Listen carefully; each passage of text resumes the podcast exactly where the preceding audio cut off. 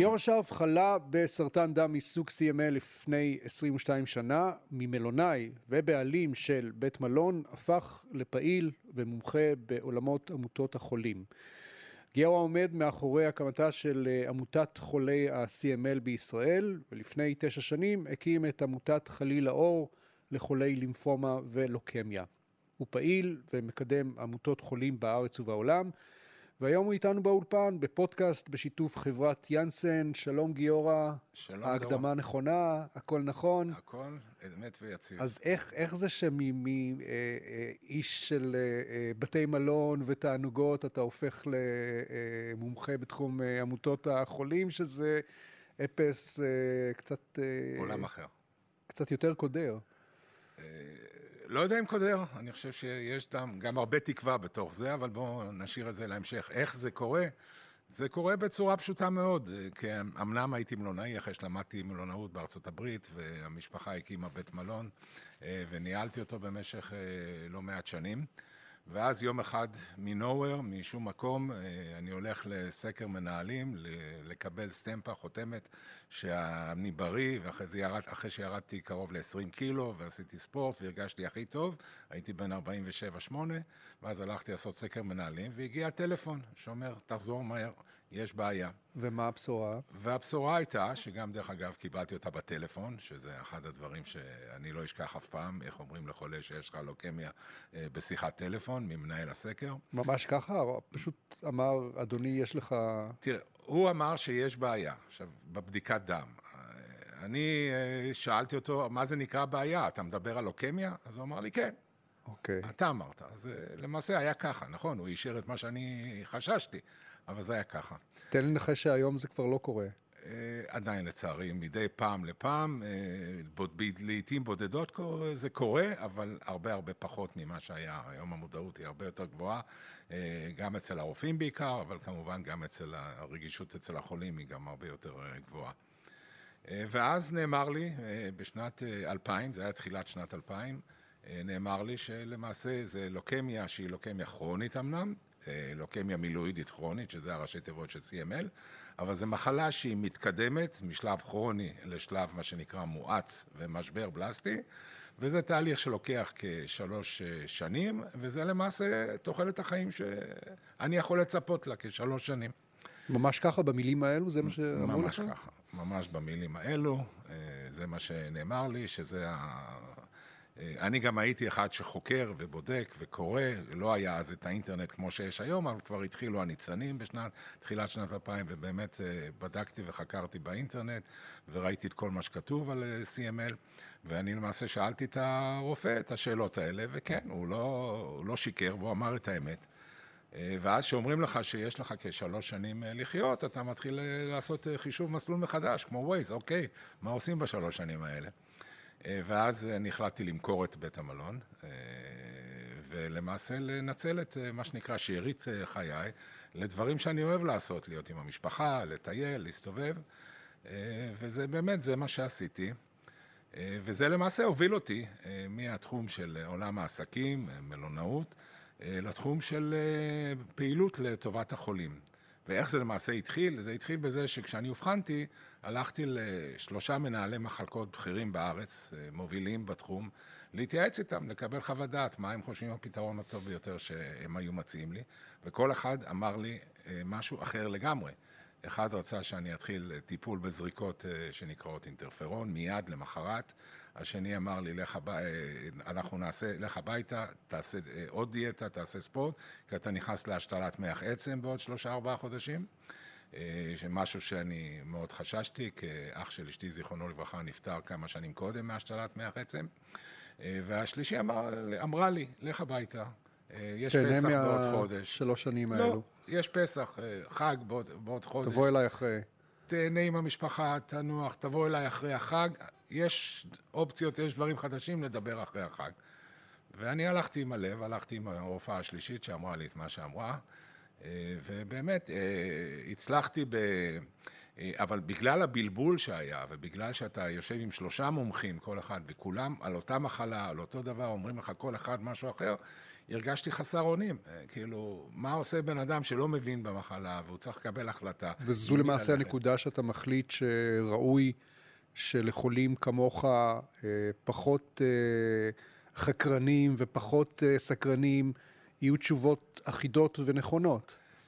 זו, תראה, רפואה, אני כבר למדתי במשך השנים שרפואה זה לא מתמטיקה, ולמעשה כל אופציה שאחד הרופאים נתן היא אופציה שהוא מאמין בה, והיא אופציה שהיא אופציה אה, סבירה והגיונית. מה יותר מתאים לכל חולה זה כבר הפך להיות משהו שבמשך השנים, כשהגענו לרפואה מותאמת אישית, כולל במחלה שלי, זה משהו שהיום כבר באמת חשוב אה, להבין בו.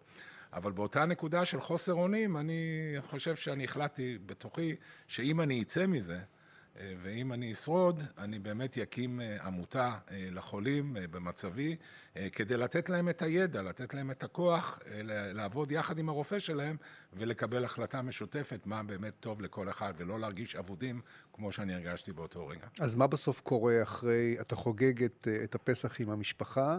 אני חוגג את פסח עם המשפחה, אני יושב הרבה מאוד באינטרנט, אני נכנס לקבוצה של חולי CML בינלאומית, ואני מגלה שם שיש איזו תרופה חדשה, אה, שנמצאת בשלבים ראשונים של ניסוי קליני בחו"ל.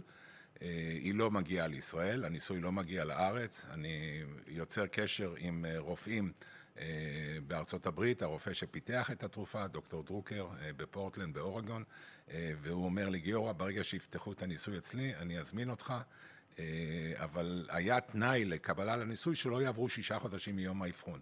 והשעון מתקתק, והזמן רץ, ואני כבר מתקרב לסוף השישה חודשים, ואני יודע שאם הניסוי לא ייפתח שם, אני עלול לפספס את ההצטרפות. ואז אני קורא הודעה שכותב אה, חולה כמוני מהולנד, מאמסטרדם, שהוא התחיל את הניסוי בגרמניה.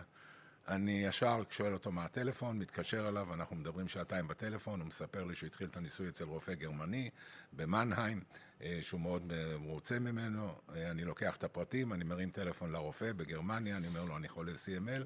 אומר לי, שלח בפקס, אה, אז עוד לא היה אימיילים, כן. יותר את התוצאות של האבחון שלך, אני שולח לו, הוא מתקשר אליו, אומר לי, תבוא מחר. ואני טס לגרמניה למחרת. ממש למחרת? ממש למחרת, לא חיכיתי אפילו דקה. אה, הגעתי אליו, אה, המצחיק היה שהניסוי היה שני זרועות, בדקו את התרופה החדשה אה, שנקראה אז גליבק מול, מול האינטרפרון, מול הזריקות שרצו שאני אתחיל לקחת ו-50% הגרלו לזרוע אחת, 50% לזרוע השנייה אני, לרוע מזלי, מכיוון שהחבר שלי מהולנד, שהפך להיות חבר קרוב מאוד במשך השנים, הוא הוגרל, הוא היה הראשון שהצטרף לניסוי, הוא הוגרל לאינטרפרון, אמרתי, טוב, אני בטח יוגרל לגליבק, לתרופה החדשה. לא. אבל לא. הוגרלתי גם כן לאינטרפרון, לקחתי את האינטרפרון משולב בכימותרפיה, בזריקות של כימותרפיה, במשך שבעה חודשים, אה, שבעה חודשים קשים אה, ולא קלים. אה, ו... אבל האופציה, נשארתי בניסוי מכיוון שהיה אופציה שמי שנכשל או מי שלא מצליח עם הזריקות, עם האינטרפרון, מעבירים אותו לזרוע של התרופה. ואני כל הזמן שיגעתי את הרופא שלי, אני רוצה שתעביר אותי לגליבק, תעביר אותי, תעביר אותי. אחרי שבעה חודשים הוא קיבל אישור מהחברה, ואז באמת עברתי לגליבק ב-14 לפברואר 2001, אה, זה למעשה יום ההולדת החדש שלי, אה, זה היום שקיבלתי את התרופה בגרמניה. והיום אנחנו 21 שנה בעצם, או 22 שנה אחרי שאמרו לך שתהנה משלוש השנים שנותרו לך. אמת, אמת, ולמעשה היום, אה, בזכות המחקר, בזכות תרופות חדשות, בזכות הגליבק, בזכות עוד הרבה תרופות שמאז יצאו ועומדות לרשות החולים, גם במחלה שלי וגם במחלות אה, מטו-אונקולוגיות אחרות, אה, חיים, החולים חיים הרבה יותר שנים. תוחלת חיים של חולה CML היום אם הוא מטופל נכון, אה, ואם הוא לוקח את הטיפול, היא כמו בן אדם בריא שאין לו מחלה בכלל, עם אותו, אותו באותו גיל, באותה... פשוט מחלה רגע. כרונית. פ, פשוט הופך את לכרונית. הפכו את זה ממחלה סופנית אה, למחלה כרונית. חשבת פעם, אה, אם, אם היית אדם מן השורה, פחות פנוי אולי להתעסק במחקר כזה שאתה אומר שאתה עשית, יכול מאוד להיות שכן היית מסיים את החיים אז, אחרי שנתיים, שלוש. א', לצערי כן, וראיתי את זה, כי אני הקמתי את העמותה בתחילת שנת 2001, אה, והיו, אה, התחלנו עם שבעה חולים אה, במפגש ראשון בבית חולים לניאדו בנתניה, שמהשבעה חולים האלה, שלא כולם היו על הטיפול, כי הטיפול עוד לא היה זמין בישראל, אולי אחד או שניים שרדו, כל היתר כבר לא איתנו. Okay. כן. אז באמת מי שלא היה לו את היכולות ואת האפשרויות לחקור ולהגיע לאופציות טיפוליות, אז הוא באמת, אה, היה לו חוסר מזל והוא לא, לא שרד, כי הוא לא קיבל את הטיפול שהיה מציל חיים. אז בוא באמת ספר לי על הימים הראשונים של העמותה, התקופה הראשונה, איך, איך מקימים בכלל עמותה שלא קיימת בישראל, עמותת חולים? טוב, אז אז מכיוון שאני ידעתי והרגשתי שחייבים אה, להעצים את החולים וחייבים לתת להם את הידע ולתת את הכוח אה, ולמעשה אה, להציל את החיים שלהם אה, ולהגיע לטיפולים שאז לא היו נגישים בארץ, בשיתוף פעולה עם אה, שני רופאים, גם עם הרופא שבבית חולים לניאדו, ההמטולוג, אה, דוקטור בולביק, וגם עם פרופסור דינה בן יהודה, שמנהלת המחלקה מהדסה, שהיא למעשה מלווה אותנו מהיום הראשון ועד היום. דיברנו על הנושא של להקים עמותה. חגגנו עכשיו 20 שנה לעמותה, דרך אגב. דינה הייתה הרופאה שבאה להרצות אז באפריל 2001 והיא סיימה את ההרצאה שלה, היו בערך אה, עשרה איש בחדר, והיא סיימה והיא יצאה, אמרה, גיורא, אני רוצה לדבר איתך, אני מבקשת ממך, אני מתנגדת להקים עמותה, אני לא אתמוך בך. אני חושבת שזה רעיון לא טוב. לא יכול להיות שחולה יראה חולה אחר שלא שורד, וזה יכניס אותו לדיכאון, מצב רוח. אנחנו לא, אנחנו לא צריכים את זה, אתה, זה טעות, אני לא טוב... ואני אמרתי לדינה, אני, אל תכעסי, אבל אני ממשיך. אה, אני חושב שזה מאוד חשוב, אני חושב שהחולים צריכים את זה, ואני יודע שהחולים צריכים את זה. אני אה, צילמתי עכשיו סרט של 20 שנה לעמותה, והגענו לדינה בן יהודה להסריט אותה גם כן, והתחילה ואמרה, אה, אני רוצה להזכיר לגיורא שלפני 20 שנה אמרתי לו שאני מתנגדת ולא תומכת, ואני כל כך שמחה שהוא לא הקשיב לי. אני כל כך שמחה שהוא המשיך עם הלב שלו, עם הרעיון שלו, ובאמת הוא אחד החולים ששינה את התוצאה של חולים במחלה שלו, עזר לשנות את ה-outcome, את התוצאה של החולים בישראל. אה, ובאמת, אה, התחלנו עם שבעה חולים בלניאדו. היום כמה? היום אנחנו כבר 500 ומשהו חולים, שזה בערך אה, קצת יותר ממחצית החולים שקיימים בישראל.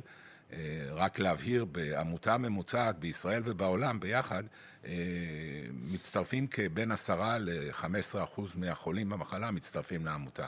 עדיין הרוב המסיבי לא פעילים בעמותות חולים. פה זה 50 אחוז. ואצלנו פה ב-CML כבר הגענו ל-50 אחוז. אה, אני חושב בעיקר מכיוון שרוב הרופאים שמטפלים ב-CML מבינים ורואים את הערך המוסף שהעמותה נותנת לחולים, והם כבר אוטומטית כמעט מפנים כל חולה חדש שמאובחן אה, ישירות לעמותה. אז אני חושב שזו הסיבה העיקרית. ואיזה סוג של, אה, מה בעצם התפקיד של העמותה? מה אתם, מה אתם נותנים, מעניקים לחולים שמצטרפים? אז אם אני אדבר על הפעילות פה בארץ אה, של העמותה, של, גם של CML וגם של אה, חלילה אור, שזה... אה, רק אני אזכיר במילה, חלילה אור זה ראשי תיבות שחולל לימפומה לוקמיה, כמובן שהאור זה הסמל של התקווה שאנחנו רוצים לתת לחולים. שתי העמותות למעשה מתמקדות בכמה תחומים עיקריים. התחום העיקרי הוא העצמה של החולה.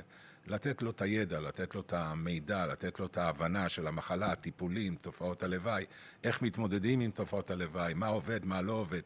אה, אנחנו עושים את זה במגוון עצום של דרכים, אה, אם זה בעזרת אה, אתר האינטרנט שלנו שאנחנו מעדכנים אותו כל הזמן, אם זה בעזרת חוברות שאנחנו מוציאים למגוון המחלות, יש לנו היום כ-15 חוברות שונות, כי יש, שתי עמותות מכסות הרבה מאוד מחלות. אה, אם זה בעזרת שאנחנו נוסעים ומשתתפים בכנסים מדעיים בינלאומיים בעולם עם מיטב הרופאים, אנחנו מביאים את החדשות מהכנס ישירות לחולים, היום זה כבר הכל נעשה בזום ובוובינרים, אה, אז למשל בינואר, בחודש הבא, עכשיו היה כנס ההמטולוגים הגדול, האש בארצות הברית, יש לנו בחודש הבא חמישה וובינרים למחלות שונות, שבהם רופאים יסכמו את החדשות מהכנס המדעי, מה היו החדשות החשובות בכנס הזה שהחולים צריכים לדעת. אנחנו עושים כנסים כמובן, וזה הדרכים שאנחנו בהם פועלים, פועלים להעצמת החולה. אנחנו מאוד מאמינים שחולה חייב להיות חולה פעיל. יש מספיק מחקרים בעולם שמראים שחולים פעילים, חולים ששואלים וחוקרים, הם חיים גם יותר שנים, ולא פחות חשוב, גם עם איכות חיים טובה יותר מחולים פסיביים. איך ו... הישראלים ביחס ל... לחולים בעולם? אני רוצה להאמין שהישראלים תמיד, או בדרך כלל חושבים מחוץ לקופסה, גם, גם כאן, בנושא של חולי ועמותה ותמיכה. אז אה, אני, אי אפשר להגיד שכולם, כי למשל ב-CML אני באמת רואה שיש לנו כיותר מחצי מהחולים בארץ חברים בעמותה ופעילים ומשתתפים ומגיעים לכנסים. אה, בחליל האור, אולי בגלל שזו גם עמותה חדשה יותר והיא גם מכסה הרבה יותר מחלות אה, במגוון שונה, חלק כרוניות, חלק מחלות חריפות, אז יש לנו שם כ-3,500 חברים, אבל עדיין יש בארץ כ-20 אלף חולים mm-hmm. פלוס מינוס, שאנחנו באמת נמצאים בסביבות ה-15% מהחולים, אבל החולים הישראלים באמת, אה, הם שואלים הרבה שאלות, הם רוצים להבין, הם רוצים אה, לדעת, אה, הם רוצים להיות שותפים בניהול המחלה שלהם. כשעשיתי סקר לפני שנה בכנס בינלאומי שארגנה פה פרופסור רענני, מנהלת המחלקה בהמטולוגיה בבלינסון, עשתה כנס בינלאומי ממש בסוף פברואר 2020, שנה שעברה, ממש כשהקורונה דפקה בדלת, כן. והיו כבר כמה רופאים שלא הצליחו להגיע בגלל הקורונה לארץ.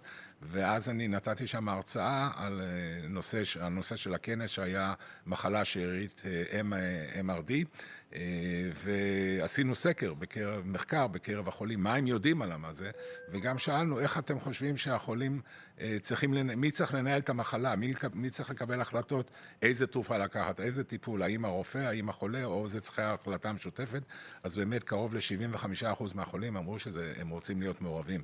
ההחלטות צריכות להיות החלטות משותפות. בוא באמת נדבר על זה, על, על, על ההיבט הזה של השיתופיות שקיימת מצד החולה, כי זה לא היה קיים לפני 20 שנה למשל.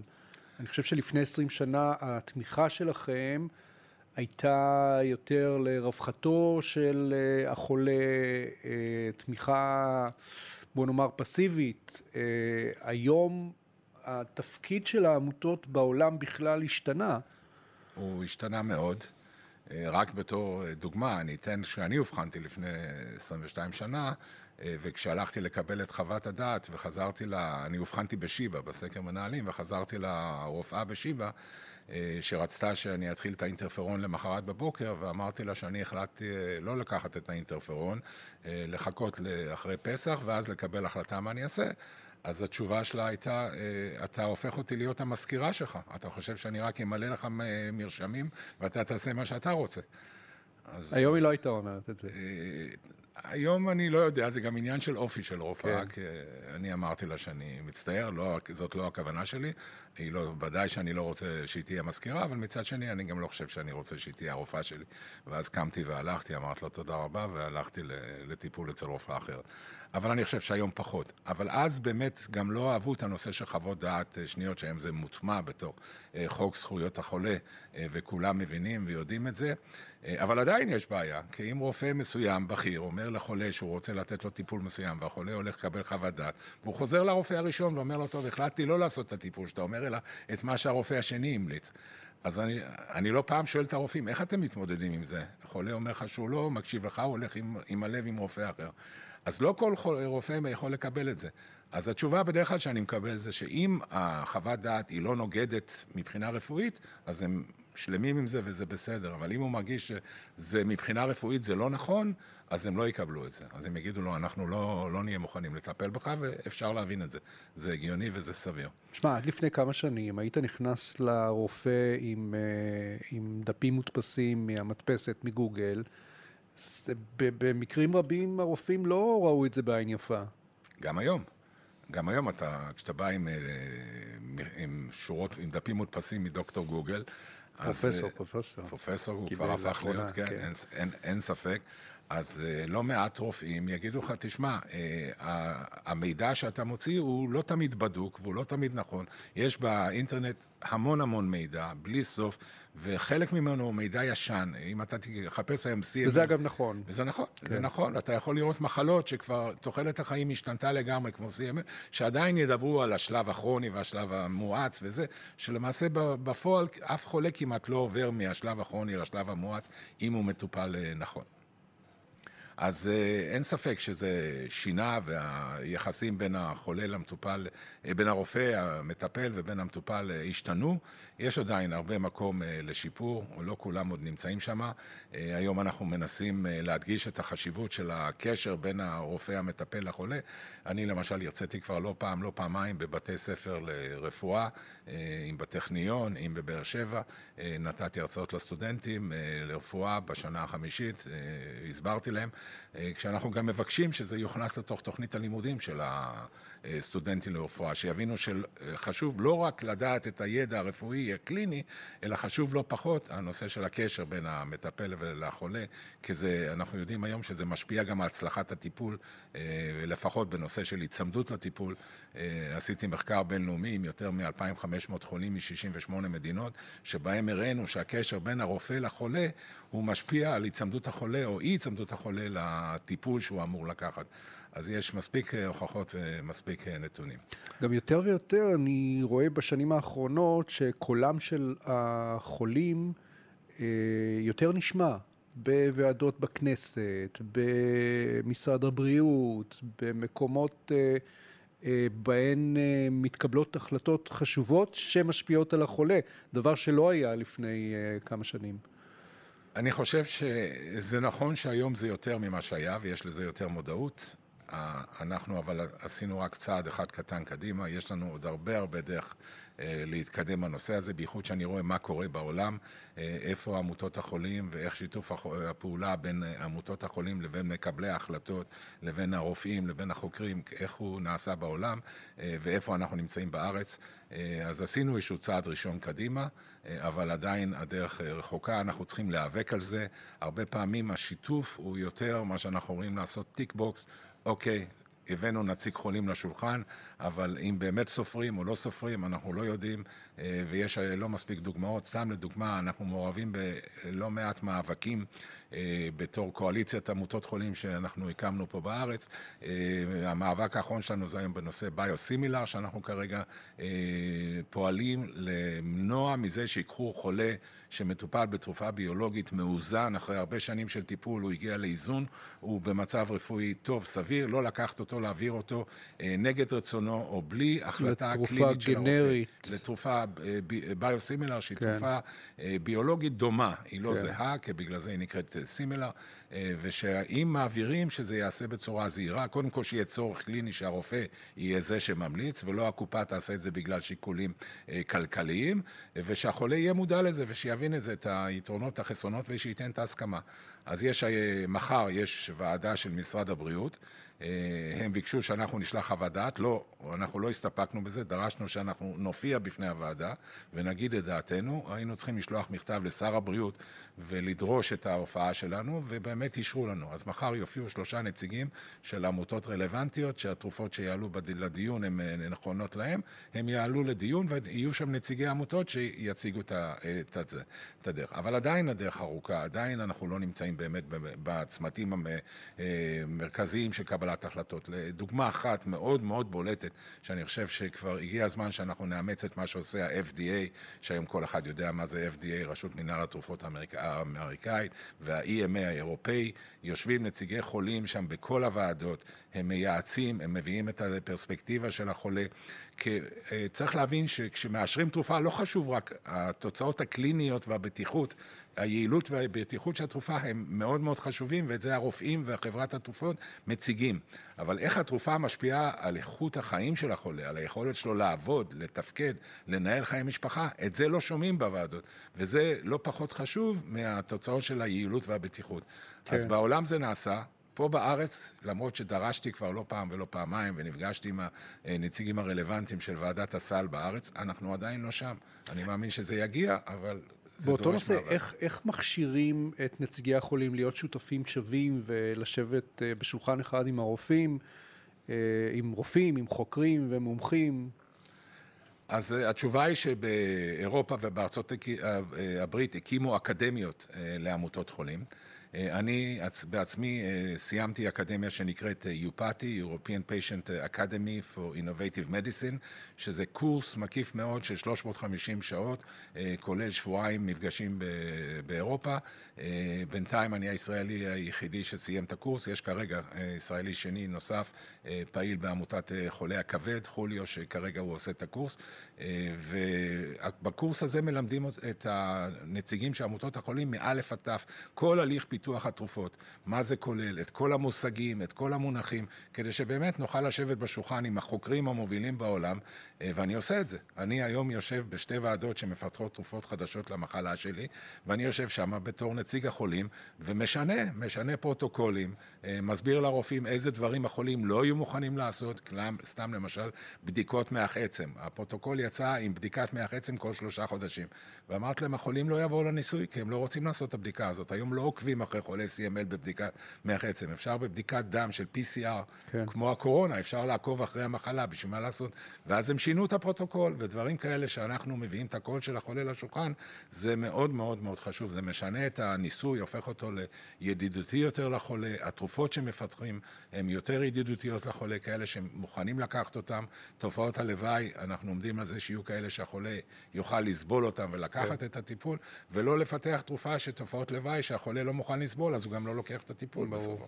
גיורא, איפה עוד היית רוצה לראות את uh, עמותות החולים מעורבות, תחומים שלא קיימים היום? בייצור, בעיקר בייצור דאטה. אה, אנחנו מאוד אה, פעילים בתחום הזה בעולם, וגם בארץ אנחנו מתחילים לעשות את זה. בהמשך לשאלה הקודמת שלך, אז אני אחרי שנתיים מאבק באמת הצלחתי להביא את הנושא של אקדמיה לעמותות חולים לישראל. ואנחנו באוקטובר האחרון, לפני כחודשיים, פתחנו את הקורס הראשון של האקדמיה לעמותות חולים בישראל. אה, זו הצלחה כבירה, יש לנו כ-40 נציגים של אה, עמותות חולים שם, יושבים כל שבוע שלוש וחצי שעות בתל אביב, באים מרמת הגולן, באים מבאר שבע, אה, באמת מראים את הרצון שלהם ואת ה... ללמוד, את... להבין, להתקדם ולהפוך להיות פעילים טובים ומקצועיים יותר. וזה באמת מדהים לראות את ה, את ה, באמת את החשק ואת המבט בעיניים של הפעילים של עמותות החולים. אני ידעתי שזה חשוב, לא האמנתי כמה שזה יהיה מוצלח, אז אני ממש ממש גאה, גאה בפרויקט הזה שהתחלנו, קורס של שמונה חודשים, 30 מפגשים, ירצו שם באמת מיטב המומחים בארץ, אה, יהפכו את הנציגי חולים למאוד מאוד מקצועיים. אה, הנושא של ייצור דאטה הוא מאוד חשוב. אה, היום כל דבר הוא מבוסס על אה, עובדות, לא רק על הערכה. כשאני היום בא בתור נציג עמותה, לכל ועדה, לכל מקום שמתקבלות החלטות על חולים, אני לא יכול לבוא ולהגיד מה אני חושב שהחולים חושבים, זה לא מספיק טוב. אה, אנחנו צריכים להביא מחקר, סקר שעשינו, שאלון שעשינו, ולבוא ולהראות באמת מה החולים חושבים, מה החולים רוצים. כן. אז זה, אני חושב שזה המקום שאנחנו צריכים לייצר יותר דאטה על הצרכים של החולים, אה, וכמובן, ועדת הסל, אני חוזר לזה, אה, אני קורא לשר הבריאות, באמת, זה צורך חיוני, זה win-win situation לכל אחד. אף אחד לא מבין את ה, מה עובר על החולה כשהוא לוקח טיפול, חוץ מהחולה עצמו. אז אני חושב שזה משהו שהוא must. שישבו בוועדה נציגים... כמו שיושבים באירופה, כמו שיושבים בארצות הברית, באותה מידה, בגרמניה. שזה נשמע הדבר הכי בסיסי, זה לא, לא מובן למה לא קיים. גיורא שרף, אה, הרבה תודה שהגעת לאולפן. לכבוד הוא לי. אה, מה נאחל לך? הרבה בריאות, שהבריאות תמשיך לכולנו, ותימשך. שתהיה 2022 הרבה ש... יותר בריאה. כן, ש... כדי שתמשיך לעזור לאלפי החולים בעמותות שלך. תודה, דורון. תודה. ועד כאן.